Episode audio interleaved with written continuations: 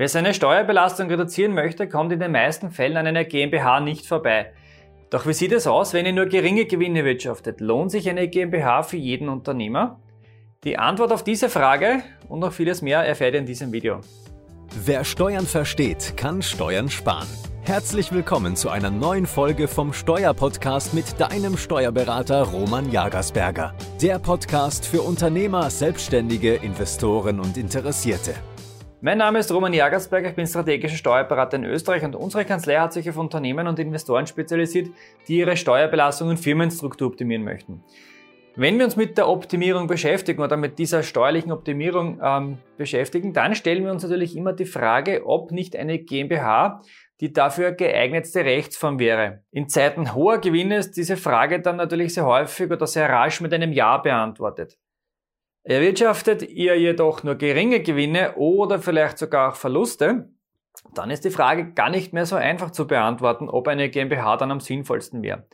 In diesen Fällen empfehle ich euch auf jeden Fall ein Gespräch mit eurem strategischen Steuerberater um diese Frage eben genau zu klären. Ich zeige euch jetzt nun fünf Situationen, die entweder für oder gegen eine GmbH-Gründung sprechen. Schauen wir uns den ersten Punkt an, das persönliche Einkommensteuern. Ein großer Vorteil der GmbH ist es nämlich eben, dass man sein persönliches Einkommen steuern kann. Das heißt, man kann selbst bestimmen, wie viel man verdient.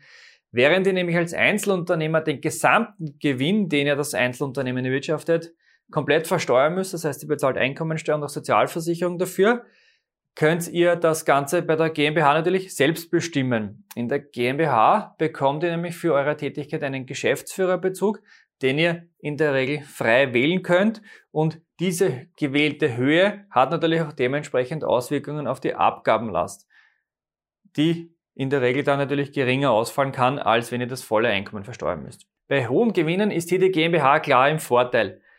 Bei niedrigen Gewinnen sieht die Sache allerdings anders aus. Da wir in Österreich auf der Seite der persönlichen Einkommensteuer diesen progressiven Einkommensteuertarif mit den sieben Tarifstufen und auf der anderen Seite der Körperschaft, also der GmbH, die pauschale Körperschaftssteuer mit 25 Prozent aktuell haben, wird eben bei niedrigeren Gewinnen die GmbH insgesamt mehr Kosten verursachen als das Einzelunternehmen. Bedenkt bitte auch, dass für eine GmbH strenge Rechnungslegungsvorschriften gelten und ihr in diesem Fall auch Kosten für eine doppelte Buchhaltung und Bilanzerstellung einrechnen müsst. Und diese hängen natürlich vom Umfang und der Komplexität eures Unternehmens ab. Ein weiterer Vorteil für das Einzelunternehmen ist die Möglichkeit, erwirtschaftete Verluste mit anderen Einkünften gegenzurechnen. Das heißt, ihr habt zum Beispiel aus eurem Einzelunternehmen einen Verlust erwirtschaftet, habt allerdings nebenbei noch vielleicht ein äh, Einkünfte aus Vermietung und Verpachtung, weil ihr zwei Wohnungen vermietet, da gibt's Überschüsse, man kann diese in der Einkommensteuer gegenrechnen, in der Einkommensteuererklärung gegenrechnen und somit Steuern sparen. Das ist im Bereich des Einzelunternehmens. Mit einer GmbH geht das nicht.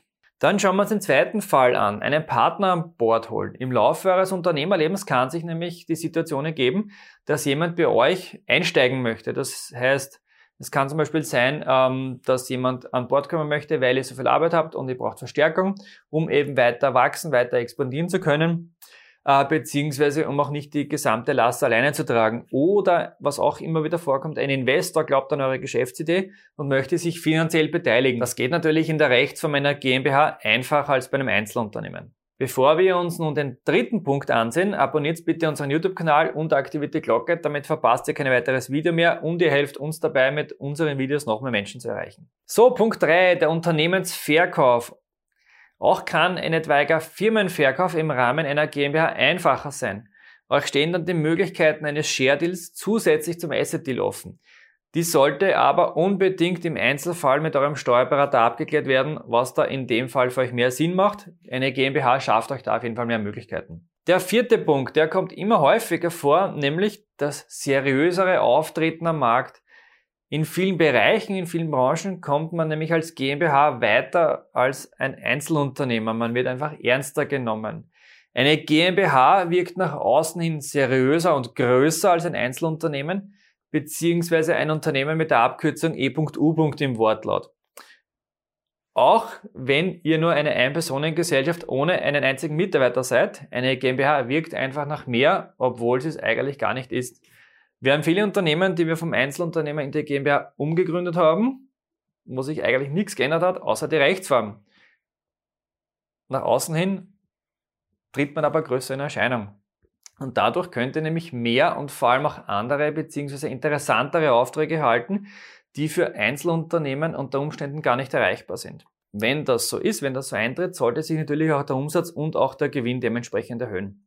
Punkt 5. Gewinne können schlagartig steigen. Dieses, dieses Argument hören wir in Beratungsgesprächen sehr oft.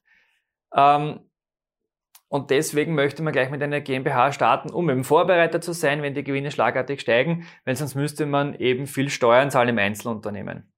Mein Tipp hier ist, in den meisten Fällen mal als Einzelunternehmen zu starten und schauen, wie sich das Ganze entwickelt. Das heißt, wie entwickelt sich die unternehmerische Tätigkeit.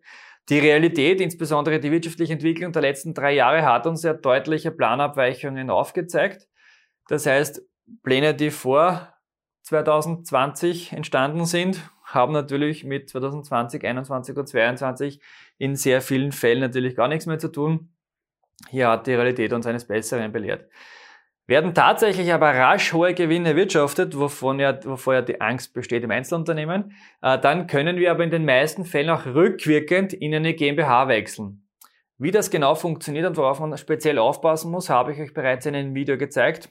Wir werden euch das hier oben verlinken. Und jetzt die wichtige Frage, wieso solltet ihr abwarten? Naja, ganz einfach, um Kosten zu sparen. Da der Wechsel vom Einzelunternehmen in die GmbH in den meisten Fällen möglich ist, könnt ihr euch vorerst mal einige Kosten für die Gesellschaftsgründung, die Erstellung der doppelten Buchhaltung sowie auch Bilanz und einige Gebühren vor allem im Rahmen der Veröffentlichung sparen. Dieses Geld könnt ihr in der Zwischenzeit natürlich in den Ausbau, Aufbau und die Erweiterung eures Unternehmens stecken. Solltet ihr eine GmbH nämlich zu voreilig gegründet haben, und sowas kommt auch immer wieder vor, und ihr möchtet sie wieder loswerden, dann haben wir zwei Möglichkeiten. Entweder ihr findet jemand, der euch die GmbH abkauft, nur das geht oft nicht so schnell. Meistens findet man auch keinen dafür. Was bleibt einem über? Naja, ganz einfach, ihr müsst die Firma liquidieren. Das heißt, ihr müsst ein Liquidationsverfahren starten. Diese Liquidation ist dann sehr, sehr langwierig. Die kann sich ein halbes, dreiviertel Jahr ziehen und natürlich auch wieder mit Kosten verbunden.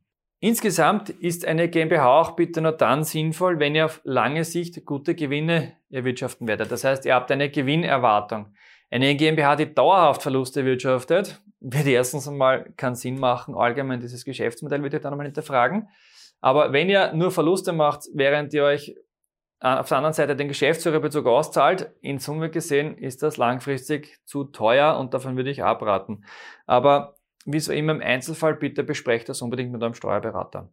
Wie ihr gesehen habt, gibt es sowohl Gründe dafür als auch dagegen, eine GmbH zu gründen, obwohl eure Gewinne noch überschaubar sind.